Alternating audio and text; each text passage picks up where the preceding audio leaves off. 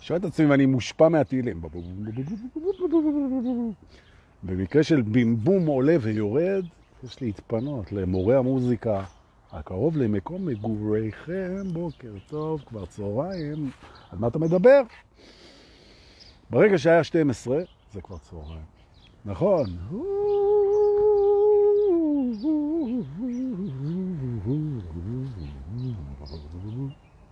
הנה אורלי פה.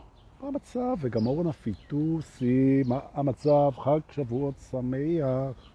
נכון, חג שבועות, אחלה חג. באמת, כן. אז אמת, אמת, שאנחנו בתקופה לא פשוטה, זה נכון, שיש תהילים ויש עניינים ויש אינתיפאדות ברחובות, וזה נכון. זה נכון, זה נכון. אנחנו מקווים שזה יסתדר וזה יתייצב, והשלום יחזור אלינו ועל כל על ישראל ולשכננו ושהכל יהיה בסדר. נכון. אז מכאן אנחנו נושאים תפילת החלמה לפצועים, ותקווה שבמהרה בימינו נחווה שלום ובריאות ואושר ויופי, נכון. אימי סייג אנא בחבק also, נכון. אז uh, היום, יום ראשון, פתיחתו של שבוע חדש, וגם שבועות, וגם התאריך 16, שים לב יהודה, 16 במאי 2020. נכון? נכון מאוד. ואנחנו היום תכף נצא לשיעור הבוקר שלנו, רק לפני זה נזכיר, א', שזה כבר לא שיעור בוקר, אלא שיעור צהריים, נכון? ואני אפנים את זה במהלך השיטור. אתה עוד תגיד כמה פעמים בוקר בוקר, אבל אדוני, זה יופי, לא שזה חשוב. ואפשר לבוא ולהגיד שכל רגע זה בוקר, כי המציאות מתחילה כל רגע מחדש. איזה יופי. אזכיר לכם שביום שלישי השבוע, אני מניח שכבר תהיה הפסקת אש והכל יהיה רגוע, אנחנו פותחים את תוכנית ההשערה שלנו בתל אביב, כל שבוע, יום שלישי בערב, במועדון השבט, פרטים אצל איתן פרחי, זה ירוץ כל השנה, וכדאי לבוא, זה קורה. וב-27 למאי יש לנו בבית של חן, שם בחצר הגדולה, את ערב החיבורים וההיכרויות, וכל אלה ששאלו אותי, אני אשים גם פה את הקישור. בכלל אתם יכולים או להתעדכן ברשימת התפוצה שלנו, שנשלחת כל הזמן, או כשאתם פותחים את דף הבית של קבוצת סודות האמת הנצחית של הטרנס, יש אירועים, אתם לוחצים על אירועים ואתם רואים, שום בעיה. אני גם אשים פה את הכישורים הרלוונטיים אחר כך, אם אני אזכור. הנה קצת מנהלות. יש לכם כפתור שיתוף למטה, אם אתם רוצים להזמין מישהו לשידור הזה, אז אתם מוזמנים לעשות כן אם בא לכם. ואם יש פה אדמינים מהקבוצה, אז נא להעלות את זה לסודות האמת הנצחית של הטרנס, ואנחנו נתחיל. תעלו בבקשה על המרכבה שלנו, ואנחנו ניסע לבית הדוגמה האישית. אחלה בית, תדעו לכם. בית הדוגמה האישית, ואנחנו בדרך לשם, אני אגיד משהו. תראו, דוגמה אישית היא דו-כיוונית. זה בדרך, אני אומר, כדי שכשניכנס לשם לא נהיה פריירים, כבר נדע משהו. זה כיף לבוא כשאתה בעניינים. אז אני, לפני שאנחנו מגיעים, אני אומר. דוגמה אישית היא לא רק לסובבים אותך, שאתה מביא אותה בדוגמה אישית ומראה את הדרך ומראה את ה... היא גם לעצמך. אתה בעצם מראה לעצמך בדוגמה אישית, תכף נדבר על זה. עכשיו שהבנתם את התובנה הנהדרת הזאת, אנו יכולים לנחות בפתחו של הבית המקסים הזה, ואת הדוגמה האישית, להיכנס בפנים ולשבת על הקורסאות החדשות בצבע פרפל שהכנו לכם מבעוד מועד. נכון. הופה, הנה אדון חידי כותב, איזה מדריך רוחני שותה בירה בשידור. הזכרת לי שבאמת לא הבאתי לי בירה היום. איי איי איי, טוב, פעם הבאה. אתה צריך להזכיר לפני שידור, לא בשידור. מאיפה אני אביא בירה עכשיו? אבל אם יש פה אנשים ברמת אביב, אז טוב. שאני יושב פה. ברוכים הבאים לשיעור הבוקר, אנחנו נמצאים בבית הדוגמה האישית ולומדים תובנות שקשורות לדוגמה האישית בתוך מסלול ההתעוררות שלנו ומחוצה לו, נכון? למרות שאין דבר כזה, אוקיי. אבל אין דבר כזה שאין דבר כזה וטוב.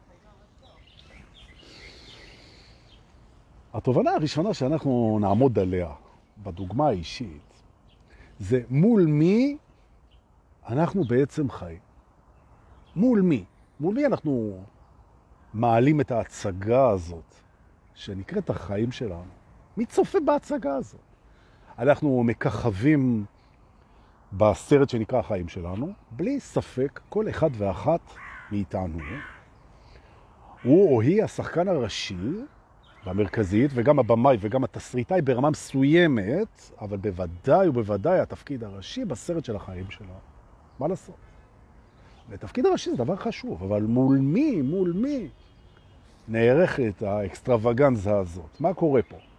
כן, ההופעה הזאת. ולזה, כמו לכל דבר, יש כמה תשובות אפשריות, ומה שחשוב זה לבחור את התשובה שעושה לנו הכי טוב, מעצימה אותנו. ואני אציע תשובה כזאת. אנחנו חיים מול אלוהים. לא האלוהים של הדוסים, ששייך רק לעם ישראל בנפרדות, ולא לאלוהים השופט, ולא לאלוהים הפגנים, ולא לעגל הזהב. אלא, מה זה אלוהים אצלנו פה בקבוצה? וזו תפיסה בסך הכל, כן? זה לא שאני יודע יותר ממישהו, כן? אצלנו בקבוצה, אלוהים זה כוח האהבה המיטיב שנמצא בכל. תרצו כוחות היקום, אין בעיה. מול מי אני חי? אני חי מול כוח היקום הזה, מול כוח האהבה הגלובלי, האוניברסלי, האולטרה גלקטי הזה, מול התודעה הגדולה, הענקית הזאת, שאנחנו לא מסוגלים לחשוב אותה. מולה אני חי, או אם נרצה להקטין את זה, לצמצם את זה לרמה שהמוח שלנו מסוגל לקלוט את זה, אז נצמצם את זה בעצם לשכינה, שהיא בעצם הנציגות הארצית של האלוהות בחיים שלנו. לכן היא שוכנת בנו ובכל דבר. או במילים אחרות, אם תרצו, אלוהים רואה אותנו כל הזמן. גם מבפנים וגם מבחוץ, מבחינתו אין הבדל בפנים ובחוץ, כי זה הכל הוא. אבל הוא צופה בזה, כמו בתוכנית טלוויזיה, 24 שעות, מחוברים. נכון. הוא רואה את זה כל הזמן, הוא רואה את זה כל הזמן, הוא רואה את זה כל הזמן. נכון. ואתה חי מול הדבר הזה. בתהליך ההתעוררות, אנחנו קולטים שלא רק שרואים אותנו, שומעים אותנו, מבינים אותנו ומרגישים אותנו כל הזמן, אלא זה שרואה, מרגיש, צופה בחיים שלנו, זה אנחנו. שבעצם זה שמחולל פה ועושה את ההצגה של החיים, זה, איזשהו קומבינ... זה איזושהי קומבינציה בין זה שצופה בה לבין זה ש... שחווה אותה ומשדר את החוויה. מה שאנחנו אוהבים לקרוא בחיבה, אגו. נכון. וברגע, יהודה, שים לב, וברגע, אני ממש משתדל, וברגע שאנחנו קולטים שמי שצופה בהצגה של קטע החיים שלנו, זה מישהו שהוא צופה בה כל הזמן. כל הזמן. שתיים, הוא צופה בה גם מבחוץ וגם מבפנים. ושלוש, המישהו הזה הוא אנחנו, זאת אומרת שאנחנו לתקשר איתו כל הזמן, שהוא אנחנו, זה גורר שינוי מאוד מאוד קיצוני לטובה בחיים שלנו. ואני רוצה להסביר גם למה, ואיך זה מתקשר לדוגמה האישית שבבית הזה אנחנו יושבים. בעצם, במקומות שאני מרגיש, חושב ותופס את זה שאף אחד לא רואה אותי, אף אחד לא יודע, אף אחד לא יראה אם אני אגנוב, אם אני שקר, אם אני אלכלך, לזרוק איזה שקית, אני אעשה משהו שבעצם אם היו מסתכלים עליי ורואים אותי, אז אני לא הייתי עושה את זה. למה? כי זה לא מי שאני רוצה להיות.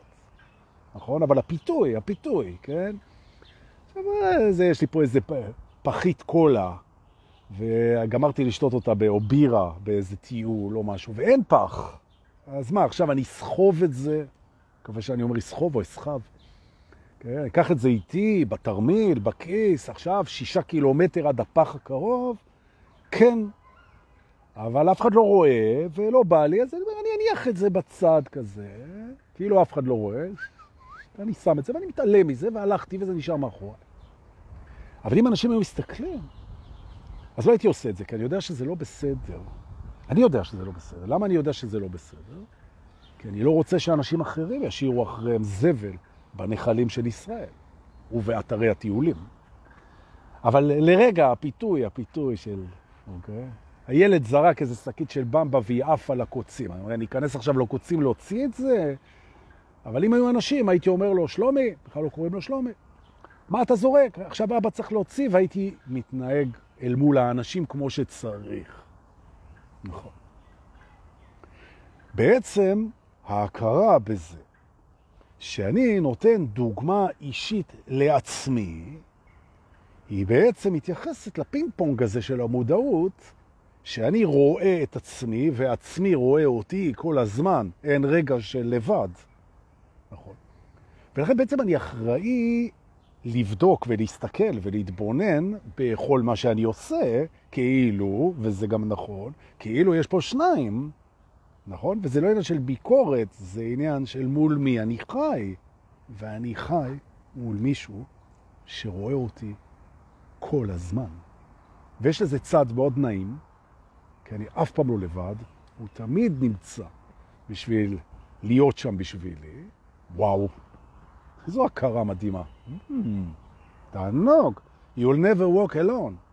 נכון, לא רק ליברפול, גם אנחנו. מצד שני, אין לך שנייה שקט בקטע שכל הזמן רואים אותך, נכון? מלחיץ, נכון? אבל מתרגלים. נכון. עכשיו, הדבר המביך פה, ואני אומר מביך במחאות, כי זה מקסים, זה שגם הוא צופה במחשבותיך. הוא צופה במחשבותיך, הוא צופה ברגשותיך, הוא צופה במחרוביך, הוא צופה, זה מוניטור מלא. זה מערך מודיעין מושלם, נכון? הוא רואה את כולך, נכון? והוא גם יודע, כן? הוא גם יודע שעכשיו ממש הוא צופה באיך אתה מקבל את המידע הזה, ואיך אני מעביר את המידע הזה, נכון? אנחנו, תובנה ראשונה מסתיימת פה עכשיו, חיים מול אלוהים. נכון. ולכן אם אנחנו כבר רוצים להרשים מישהו, כן, אז כדאי לנו להתחיל איתו. נכון. עכשיו, שוב פעם אני אומר, זה מה שהוא אוהב שנמצא בתוכנו. כן. הוא גם חי מולנו. נכון? תסתכלו על הטבע. תסתכלו על הטבע, תסתכלו על הניסים ועל הנפלאות, תסתכלו על הים, תסתכלו על השמיים, תסתכלו על המוזיקה, תסתכלו על האלוהי שנמצא בכל אחד ואחד מאיתנו, זה וואו, זה מופיע מולנו כל הזמן. אז בעצם יש פה שני כוחות שפועלים והם בעצם מככבים, מככבים אחד מול השני. אם תרצו, אתם רוצים את הדוגמה הכי קלאסית, כן? אתה מסתכל תמיד בכל מקום, כן? למשל בסופרמרקט. איזה אוכל הבן אדם ברא, איזה אוכל אלוהים ברא, נכון? בננות מול ופלים, אם תרצו, כן? אבוקדו מול אה, פסטה.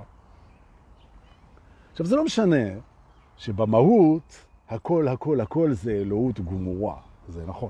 אבל אצלנו, בממד, אחלה ממד, תודה, אצלנו פה בבריאה, 2021, כדי שאנחנו נדע, כי באנו לדעת, אז הפרדנו בין שחור ולבן, שמיים וארץ, ובין מה שאנחנו עושים לבין מה שאלות. הפרדנו בינינו לבין האל, או אם תרצו, לבין האהבה הקוסמית, או לבין השקר מהאמת, הזמני מהנצחי, האנושי מול האלוהי. הפרדנו כדי לחשוב שאנחנו יודעים. אז בואו נחזור במסדרון הזה, בפרוזדור. בואו נחזור.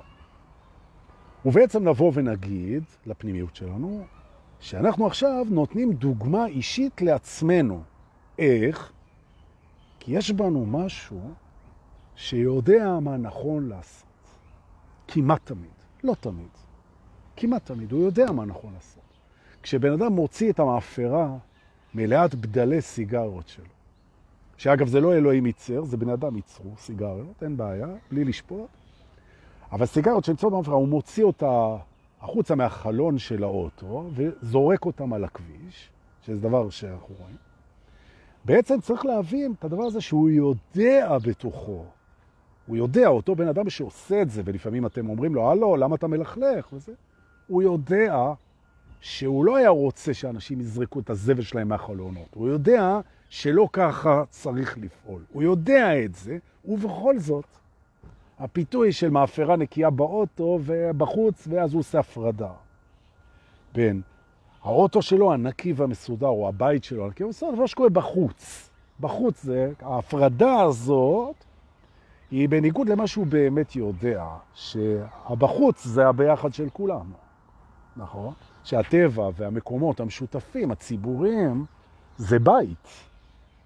נכון? ושאם העולם היה כולו מחנך בבתי ספר ובעיתונות ובתקשורת בכלל, ומסביר לאנשים שכשאתה יוצא מהבית אתה פשוט נכנס לבית משותף, שזה מקסים, אנחנו שומרים עליו לא פחות מאשר על הבית שלנו, אז אתה נותן בעצם דוגמה אישית לעצמך.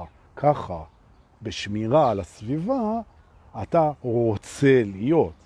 And then yourself, כן, ואז אתה, לא יודע למה עברתי לאנגלית, סתם, בשביל לתת לעצמי דוגמה אישית, כן, אתה מתחיל להרשים את עצמך, אתה אומר, וואי, מה זה היה בא לי עכשיו לזרוק החוצה את הזה, אבל אני נותן לעצמי דוגמה אישית ואני לוקח את זה בכיס. הרעיון הזה, שאתה מתחיל לתת לעצמך דוגמה אישית, הוא קשור לקשב, תובנה שנייה. תפתח את הקשב לזה בתוכך שיודע איך נכון מבחינתך לפעול.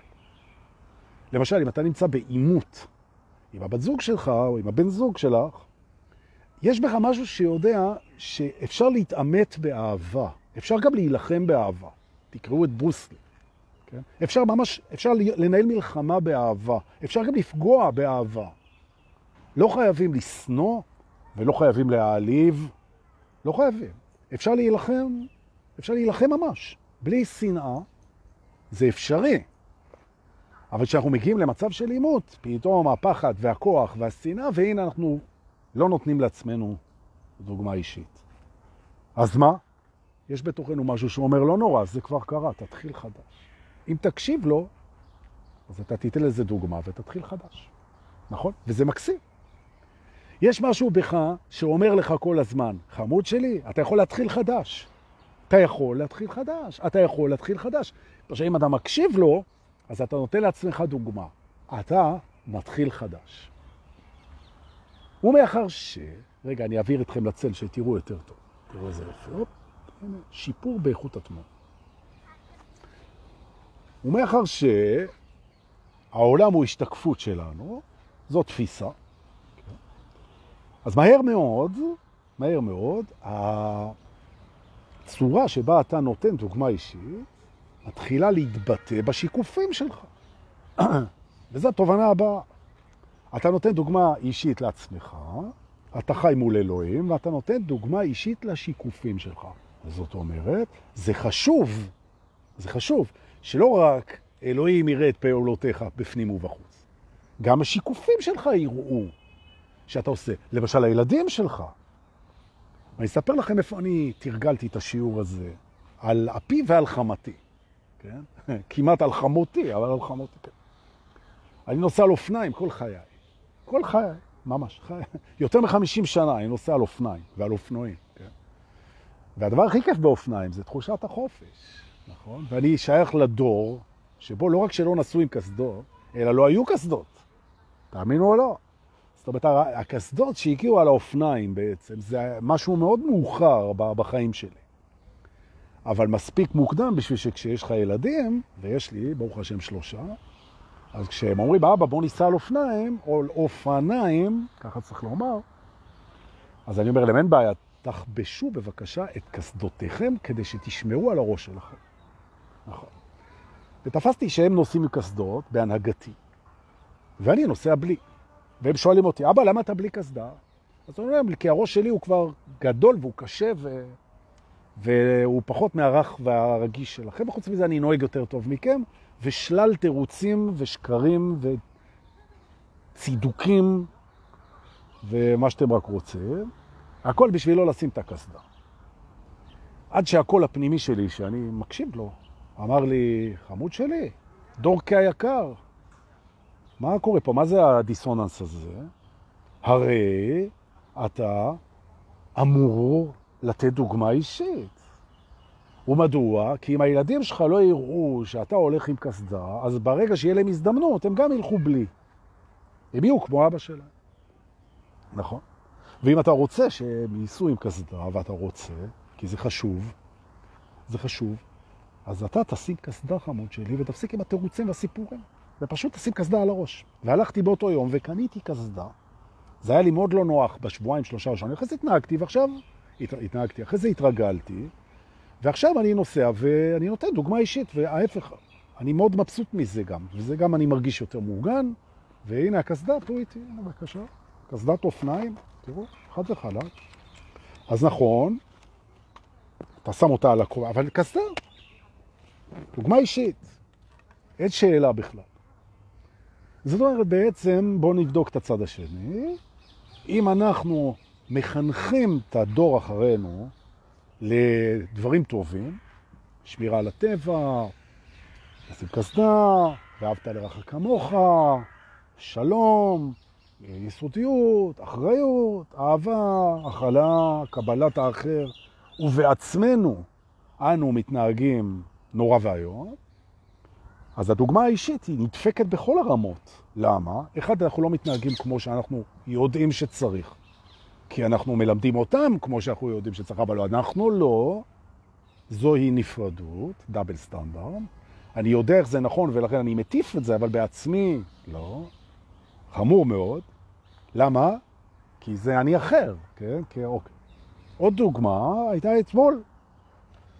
אתמול, תאמינו או לא, קהיליית הטרנס, מסיבות הטרנס בישראל, היא קהיליה אמיצה.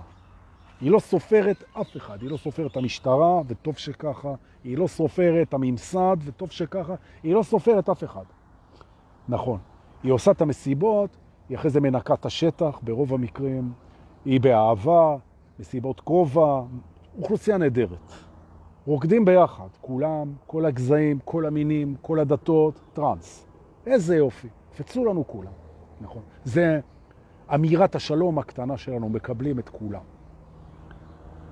ובאמת, אתמול, יום שבת, היו איזה כמה מסיבות טובות, וממש, והתארגנתי ליציאה לאחת מהמסיבות, ולפתע צצה, בעודי מתארגן לידי, הבת זוג שלי היקרה, שאני אוהב אותה הרבה. והיא עדינה, היא גם חכמה. היא גם יודעת איך אה, לתמרן אותי, אבל מה לעשות? היא יודעת, היא יודעת. היא אומרת לי, אני מבינה שאתה הולך למסיבה. נכון. מתי תחזור? אחרי הצהריים, בערב.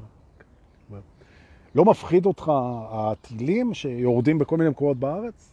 לא, האמת, לא. כל קהל ביג'י הומו לא, לא מפחיד אותי. היא אומרת, אה, תגיד לי, והיא שואלת בעדינות, בעדינות. אם אה, אני הייתי רוצה לנסוע עכשיו לאיזה מסיבה, או הבת שלך, אז היית בעד זה? ופתאום אני פוגש את זה. שאם היא הייתה רוצה לנסוע למסיבה, הייתי אומר לה, יש כל כך הרבה מסיבות כל החיים, דווקא ביום שיש טילים על ישראל, שעוד נופלים בשטחים פתוחים וזה, והמסיבות בשטחים הפתוחים. אז הייתי אומר לילדים שלי, אל תיסעו היום למסיבה, והנה אני נוסע. נכון? נתנת לחיצה, הבנתי, שאני בדאבל סטנדרט. שהדוגמה האישית היא לא נכונה. מה הדוגמה האישית? אני לוקח את הסיכון, אבל לא הייתי מסכים שהם ייקחו את הסיכון, נכון? אז אין מה לעשות. אז אמרתי לה, תקשיבי, יקרה שלי, אהובה שלי, א', תודה, ב', את צודקת, מה לעשות? אני לא מפחד מהתהילים, אבל אני רוצה לחיות כמו שאני מאמין. ואני מאמין שאין דאבל סטנדרט. אם הילדים לא מתאים שייסעו, ואת לא מתאים שתיסעי, אז גם אני לא אסע. וויתרתי על מסיבה אתמול, שזה היה לי מאוד אה, לא לרקוד בשבת, אבל אני מבסוט, כי הייתי מי שאני רוצה להיות. תודה, תודה, תודה לכל הנוגעים בדבר. ועוד יהיו מסיבות. יופי. דוגמה אישית מתחילה בקשב למה שאני יודע באמת שנכון. ותארגנו את ההקשבה הזאת ותתרגלו את ההקשבה הזאת, וגם אני מבטיח לעשות את זה, ואתה אומר פנימה, אתה אומר פנימה, אני מבקש הכוונה עכשיו מזה שיודע מה נכון לעשות, וכך אני אפעל, ואתם תגלו שאם אתם מקשיבים להכוונה הזאת, ההכוונה תגיע ואתם תפעלו נכון. וככל, וככל, וככל, שהמצב הוא יותר קיצוני, יותר מפחיד, יותר מלחיץ, יותר מתסכל, יותר הישרדותי, ככה ההכוונה הזאת יותר נדרשת. נכון. ואם אתם נכשלים, מאבדים, מסתכנים, מפסידים, נמצאים במצוקה, והפעולות נהיות יותר ויותר הישרדותיות ואינסטינקטיביות, תיזכרו, דוגמה אישית פנימית. אני אנהג לפי הקול הפנימי שמנחה אותי ויודע שזה נכון לי.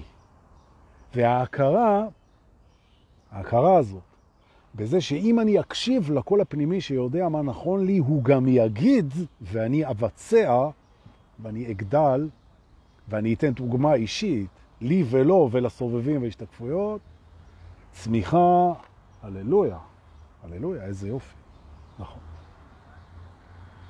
ועכשיו ננצל את זה שאנחנו פה, בבית הזה, כן?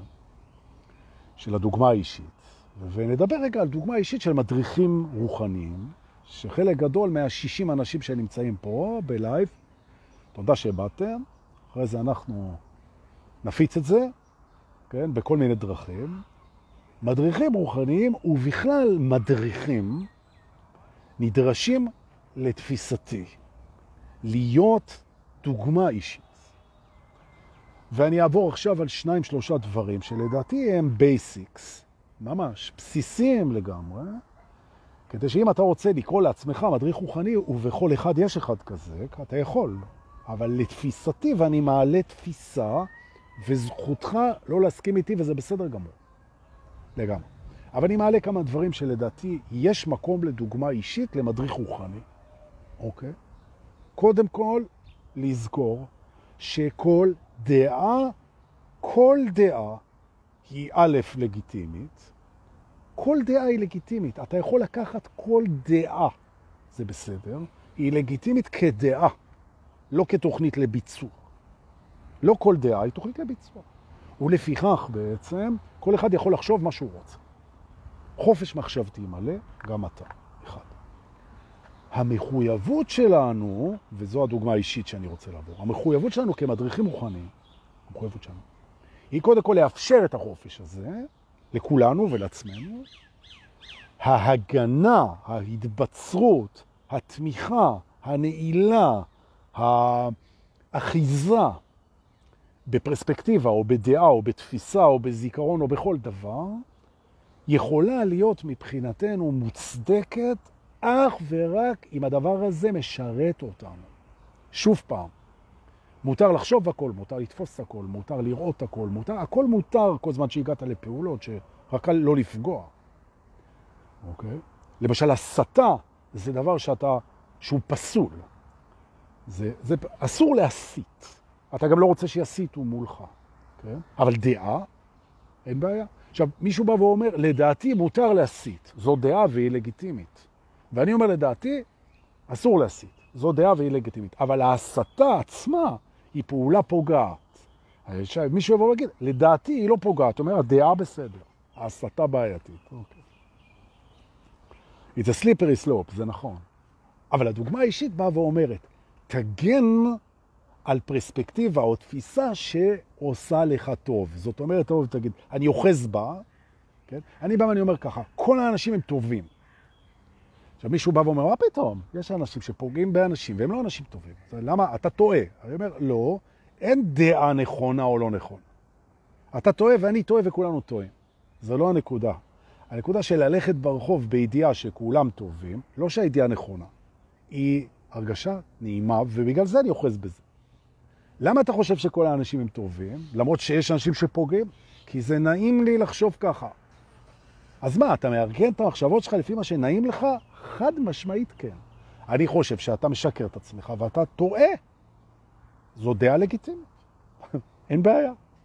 הכל בסדר. הבנתם את הרעיון? דוגמה אישית, אוקיי? אני לא מתנגד לדעות. אני לא מתנגד לדעות. מורה רוחני לא מתנגד לדעות, נכון? הוא גם זוכר שדעתו היא בחירה, והנה אנחנו מגיעים, אנחנו מגיעים לתובנה המעניינת, אוקיי? יש לנו תפיסה אוטומטית שנובעת מהאגו שלנו, חוויית המציאות, תפיסת ה mind, אוקיי? ההרגשה שלנו, איך שאנחנו חושבים, זוכרים, תופסים. זה בסדר. זה לגיטימי גם, אין בעיה. אבל עוד לא בחרנו את זה. זה האגו, מכל מיני פטנטים הוא ארגן את זה, וזה בסדר. למשל, אתה יכול להזדעזע עד עמקי נשמתך מהצורה שבה המערכה מתנהלת. יכול... אתה יכול, סליחה, אתה יכול לכעוס, אתה יכול להתעצבן, אתה יכול לפחד, אתה יכול להיות מתוסכל, אתה יכול להיות מאוהר, אתה יכול להיות מדוכא, מה שאתה רוצה, זו תפיסה ראשונית. זה בסדר. עכשיו תבחר. תבחר איך אתה רוצה לתפוס את זה ולראות את זה. והרגע הזה שבו אתה מראה בדוגמה אישית לך, לאלוהים, ולהשתקפויות שלך, ולילדים שלך, ולכל מי שחי איתך, ולנצח, אתה מראה שאתה בוחר לך מחשבות, תפיסות, זיכרונות, על מנת שיעצימו אותך ואת יכולת האהבה והנתינה שלך. כשאתה עושה את זה, אתה מקיים לתפיסתי את המחויבות שלך למקצוע הזה, שכל מי שרוצה יכול לעסוק בו, שנקרא הדרכה רוחנית.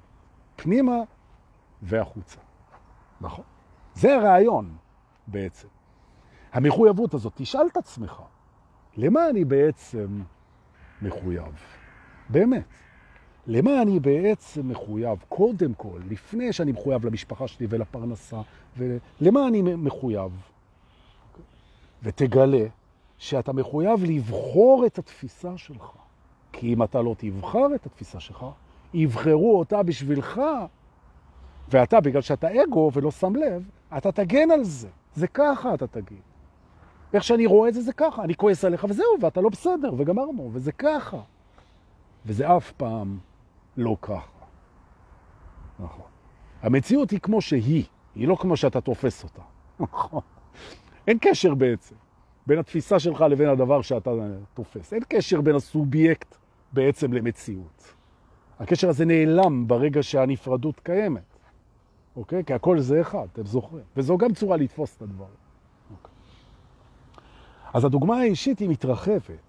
היא מתרחבת להקשבה למה שאתה יודע שמרגיש לך נכון, ותשים לב שכשפגעת זה אף פעם לא הרגיש לך נכון. זה אולי לא עבר את המערכות של הבחירה. אולי זה הגיב לך, אולי זה יצא לך. כשהתרחקת, כשנפרדת, כשנכלכת, כשברחת, כשנמנעת, כשהקטנת, כשהעלבת, כשפגעת, זה קרה, אז זה אולי היה צריך לקרות, אבל זה בטח לא משהו שהקשבת לקול הפנימי והוא אמר לך לעשות את זה. נכון? ואתה לא אשם בזה, אתה רק אחראי ללמוד את השיעור ולהיטיב את דרכיך. בדוגמה אישית. נכון? הסליחה היא אולי הדוגמה האישית הכי מרהיבה, כן? הכי מרהיבה שאנחנו מכירים.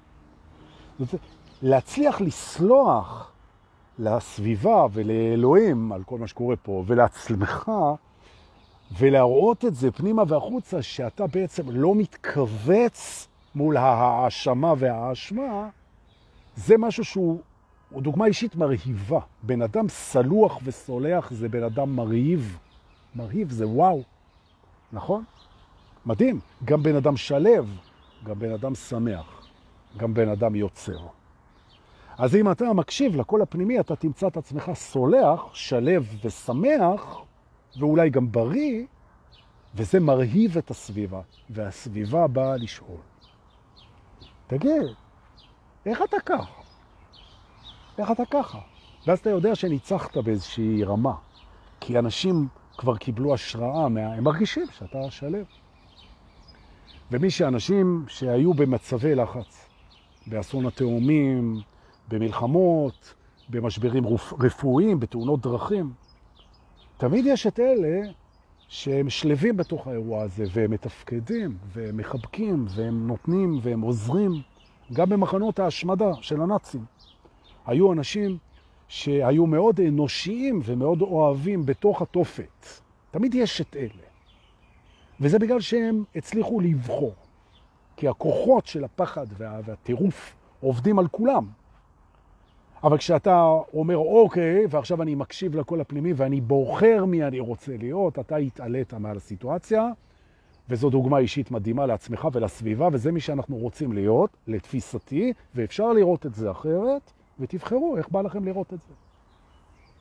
וזה היה הביקור שלנו היום בבית הדוגמה האישית, וזה נורא כיף. לתת דוגמה אישית. ונשאלת שאלה, למי אני נותן דוגמה אישית? כאן ועכשיו. אוקיי. למשל. חיוך, אגב, זה דוגמה אישית. נכון? תסתובבו ותחייכו לאנשים. למה אתה מחייך? המצב נורא. למה אתה מחייך? בגלל שהמצב נורא. כדי לשפר לאנשים את המצב נורא. כדי להזכיר להם שמעבר למלחמות אנחנו אחד. שמותר להילחם, אבל לא צריך לסנוע ולא להתייאש. נכון, והטוב תמיד מנצח. תמיד, תמיד הוא מנצח. כי הרוב טוב. ולפני שאנחנו יוצאים מהבית הזה, אני רוצה להזכיר משהו ברוח התקופה. תראו, יש פה, היום בארץ מתחוללת פה סערה רצינית מאוד על נושא של ערבים ויהודים וכל מיני דברים כאלה. וחשוב לזכור פה ששוב פעם, זה שיש עימות וזה שיש מלחמת דת וזה שיש פוליטיקה וזה שיש יריות וזה שיש לינצ'ים וזה שיש פרעות, זה לא אומר שהיהודים או שהערבים משהו לא בסדר. לא. זה תמיד הנושא הזה, גם אתה, זה שאתה פגעת, וזה שאתה רימית, וזה שאתה שיקרת, וזה, זה לא אומר שאתה לא בסדר. זה אומר שאתה טעית. זה הכל.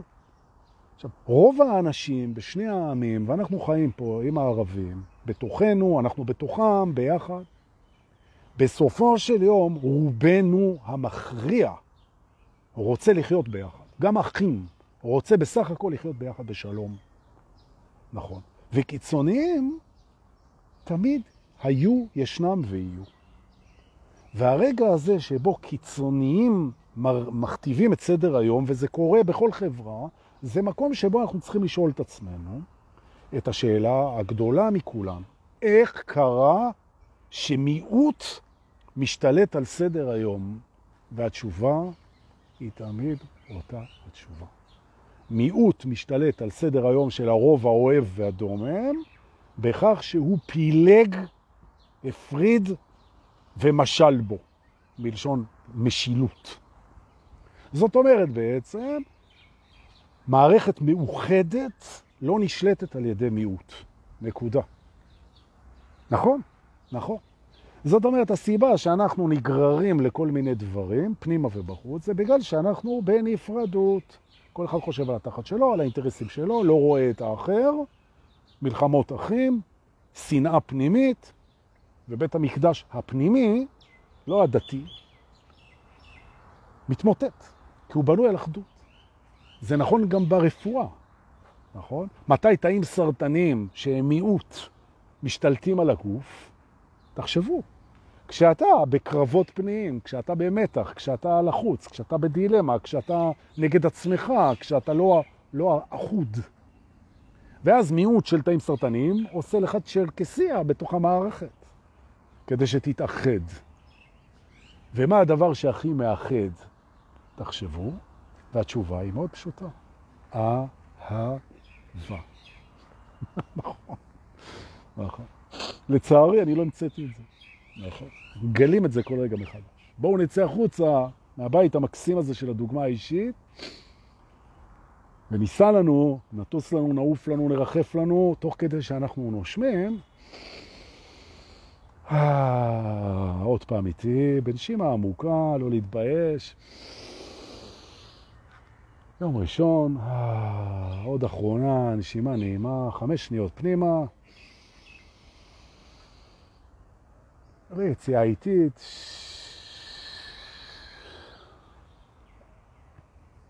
ואנחנו נטוס לנו לבית ההתמרות. התמרות, בואו תיכנסו ונזכר, כבר היינו פה. בית ההתמרות, בתוך הממלכה הפנימית שלכם, זה הבית שבו אנחנו בעצם עושים שינויים אנרגטיים, בעצם מפחד לאהבה, בכל מיני פורמטים. והפורמט שאנחנו נדבר עליו היום, הוא מאוד פשוט לביצוע. האגו שלכם, בוא נגיד זה ככה, הוא ירצה שתסגרו את השידור. הוא לא יאהב את זה. מה לעשות? אוקיי. האגו, שזאת תוכנת ההפרדה שלנו בתוך הזמן, שבזכותה, אגב, אנחנו חווים. כי חוויה היא הפרדה והשוואה על ציר הזמן. וזו הבריאה, זה, זה הגדולה. זו ההמצאה, זה הטריק, זה הפטנט של אלוהים פה, כל כך יפה מרבו מעשיך. הפרדה והשוואה, הפרדה והשוואה על ציר הזמן מייצר חוויה, דעת, זיכרון. נכון. אבל שזה מחירים, כי אנחנו מפרידים איך שבא לנו ומאחדים איך שבא לנו. ופה ההתעוררות, שבעצם אנחנו שמים לב שאנחנו יכולים לעשות התמרות אנרגטיות, נכון? כמו למשל, שאתה יכול לקחת כעס שיש לך בתוך הגוף, תסכול, פחד, ולפרוק אותו באימון גופני או ביצירה מוזיקלית. רבות מהיצירות המוזיקליות הכי יפות שיש, הן נוצרו בכלל מתסכול של אנשים, מפחד של אנשים, מבדידות של אנשים, או במילים אחרות, התמרה אנרגטית של משהו שהוא פחד באנרגיה שלו, שהוא חושך, שהוא לא רצוי לכאורה, עובר אצל בן אדם התמרה והופך להיות גן של שושנים, וכל אחד מאיתנו מסוגל לבצע את הנס הזה. לא רק רבי בעל הנס, כל אחד מכם יכול עכשיו להוסיף את בעל הנס לשם שלו, עכשיו. אז אם נמצאת פה גבי, או לימור, או מי נמצא איתנו פה פזית, ואנדרי, ואודליה, ומי שלא נמצא, יכול להגיד, אני, אודליה, אני, כן, מי שלא יהיה פזית, אני פזית בעלת הנס. וזה נכון. זה נכון. עוד יום אחד השתתחו על הקבר שלכם. תאמינו לי, אבל יש עוד זמן. לפני השתתחויות, אנחנו בעלי הנס. מהו הנס? הנס זה שאני מתמיר דברים לא רצויים במרכאות של פחד לדברים מאוד רצויים של אהבה, יצירתיות, שלווה, שמחה, חיבוק. איך עושים את זה? היום אני נותן דוגמה אחת מיני אינסוף. ההאחזות, שהיא מבצע רציני של האגו, שאומרת, ההאחזות באה ואומרת, רגע, בלי זה אני לא אוכל להיות שמח מאושר. לא אוכל, בלי זה, בלי הבית שלי, בלי החברים שלי, בלי הבריאות שלי, בלי התואר שלי, בלי הזיכרון שלי, בלי זה, בלי זה, זה... ואני נאחז בזה, אני חייב את זה. בשביל, חייב שאנשים ידעו מי אני, אני חייב שיהיה לי את מה שאני רוצה, אחרת אני לא אמפסות, אני לא אשלב, אני לא אהיה רגוע, זוהי ההאחזות, נכון? הצמדות, ההאחזות, attachment, אוקיי? Okay? ואז נוצר מיד מקדם של פחד, לחץ, חרדה, שמגונן על האפשרות שאני אאבד את מושא ההאחזות, כי האוטו שלי לא יחזיק לנצח, והזיכרון שלי והגוף שלי, וזה הכל יובד, ואז אני מדחיק את זה, כי בלי זה אני לא אהיה מאושר, וההדחקה מייצרת אצלי מתח, והמתח מייצר אצלי מחלה, וכל הדבר הזה. ואנחנו משנים את זה עכשיו, אם אנחנו רוצים. אנחנו נותנים הוראה לזה, שא', אנחנו בהווה לא צמודים לכלום. שימו לב שאתם כרגע לא צמודים לכלום, אתם נוכחות, נושמים ונמצאים. זהו, כמו שאנחנו, ככה זה. א', תמיד אפשר לעשות את זה. תמיד אפשר לעשות את זה. תמיד אתה יכול להגיד, רגע, אין היאחזות בהווה. נכון, נכנסתי להווה, השתחררה ההאחזות, ואני מתמיר את האנרגיה המיותרת של ההאחזות, מה יהיה בלי זה, מה יהיה בלי זה, מה זה משנה עכשיו? עכשיו אתה בלי זה, מה? אני לוקח את האנרגיה הזאת, שכאילו נהייתה מיותרת, ואני מכניס אותה לדבר שהוא אולי הכי כיפי בחיים האלה. וזה החיבור הקבוע עם האני הגבוה שלי, עם האלוהים שלי, עם היקום, עם הכל. החיבור הזה, המקום הזה, שבו אנחנו מרגישים את העולם והעולם מרגיש אותנו, מקבל את האנרגיה של ההאחזות. במקום להאחז באנרגיה, אני מחובר עם האנרגיה. אוקיי? או במילים אחרות, אני רק כאן ועכשיו, והחיבור הוא מלא. ואז אני מגלה שהאנרגיה של ההאחזות עוברת לחיבור, אני מגלה כוחות ענקיים, עצומים וחדשים בתוכי. ואני נושם. מחובר. מחובר לאינסוף, מחובר לאור, מחובר לאמת, מחובר למתנות, מתמסר לבריאה, נוכחות מלאה כאן ועכשיו, כולם החיים והחיות, הכל כאן ועכשיו, כמו שזה. והשכל צועק מאחורה. הוא עושה ככה, כן, נו, אבל מה יהיה אחר כך? מה היה בזה? תביא, תביא את האנרגיה לתוך החיבור. ויש מקום שבו אנחנו מחוברים בין הזמן לנצח, מה שקוראים שער הנצח, עברנו אותו כשנולדנו, ומיד עברנו אותו גם החוצה, ורק הזמן יגשר בין שתי, שני המעברים האלה. המעבר, הנקודה הזאת שאנחנו מחוברים תמיד להכל, מקבלת את כל האנרגיה של ההיאחזות שלנו עכשיו. לא נאחזים בכלום ויושבים על הנקודת חיבור הזאת.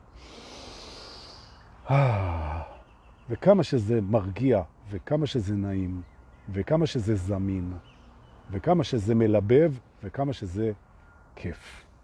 נכון.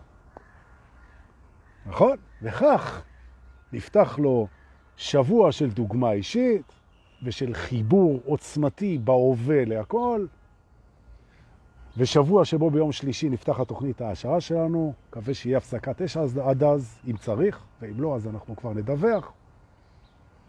ועוד מעט אנחנו מתראים ב-27 למאי גם על הדשא אצל חני, יש עוד כרטיסים, תכף הקישור. תודה רבה רבה רבה רבה רבה שבאתם לפתוח איתי את השבוע הזה. תודה. תודה על כל מה שאתם שולחים, כל מה שאתם משתפים. ליובל רווה ולמיטל מורן שמעלים את זה לספוטיפיי וליוטיוב באדיקות.